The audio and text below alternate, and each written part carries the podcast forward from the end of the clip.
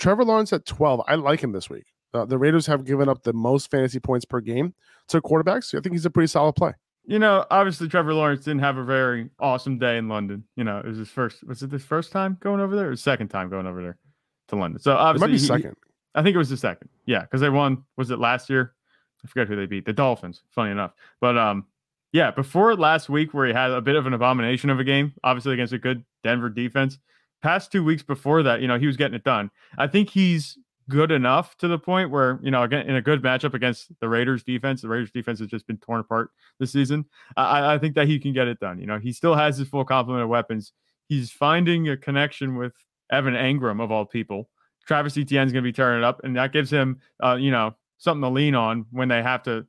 So he doesn't have to throw the ball downfield the whole time. You know, he just check it down and have Travis Etienne make plays.